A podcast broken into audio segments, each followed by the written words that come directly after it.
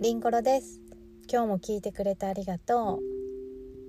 今関西空港に来ています。なぜかというとまあ、パートナーがあの大阪に来るので迎えに来てるんですけど私はあの知らない人もいると思うんでお話ししますが遠距離恋愛中です。で彼は仙台に住んでいて私は大阪。この1年結構、まあ、2週間に1度ぐらいは会えたりしていて、まあ、いろんなところに行ったり、まあ、お互い住んでるとこを行き来したりしてるんですけど最初はねコロナになってこう行き来するということを家族がどのように捉えるかなって思ってたんですけどまあそうですねそのさほど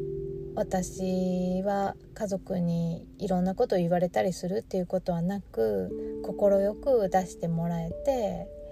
その分あの気をつけることもたくさんあってで毎回あのいつも選択をしてるんですよね。その選択をするということは毎回覚悟をしているということであのどのようになりたいかとかどうしたら家族もみんな笑顔でいられるかっていうことをもう毎回毎回考えるんですよ。だからあの行き来していることがなんか楽で何も考えてないというわけではなくてそれなりの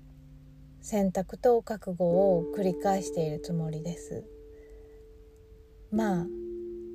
それでも会いたいっていう まあ年齢がね重なっても変わらない恋愛って会いたくなるっていう、まあ、その気持ちに素直でいてるんですけどね。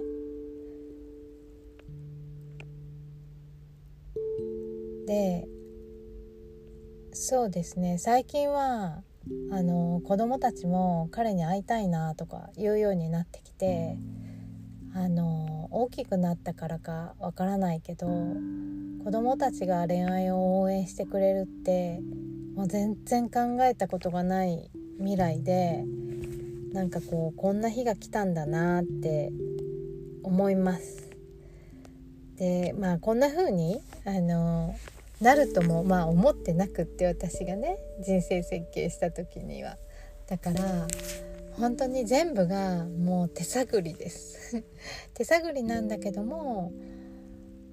究極本当に幸せになるためにこの世に生まれてきてるんだから私が幸せになるためにどうしたらいいかっていうことをとても考えてます。なぜかというと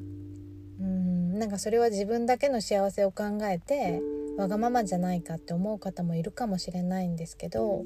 私の大切な人たちは私が幸せでいることも大切にしてくれるんですよね。で私が幸せじゃないと彼らも彼らという方は大切な人たちも悲しむわけなんですよ。自分だけ幸せだったらいいって誰も思わないというかあちらも思うしこちらも思うだからこそ自分が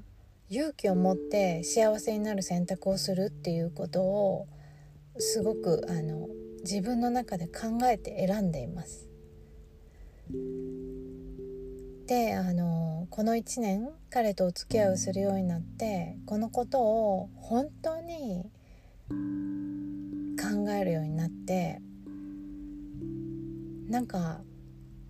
逆にね家族の絆が深まったような気がしますだからなんかこれももう本当に嬉しい誤算というか自分が幸せでいることが周りも喜ぶことでありそして私も自分だけじゃなく周りが幸せであることを心からサポートもするし応援もするしあの幸せでいてほしいと心から願うこのお互いの連鎖ってとても心地よいもんだなと今すごく感じています。まあそんなこんなで 彼をえー、迎えに行ってこようと思います。それでは今日も聞いてくれてありがとう。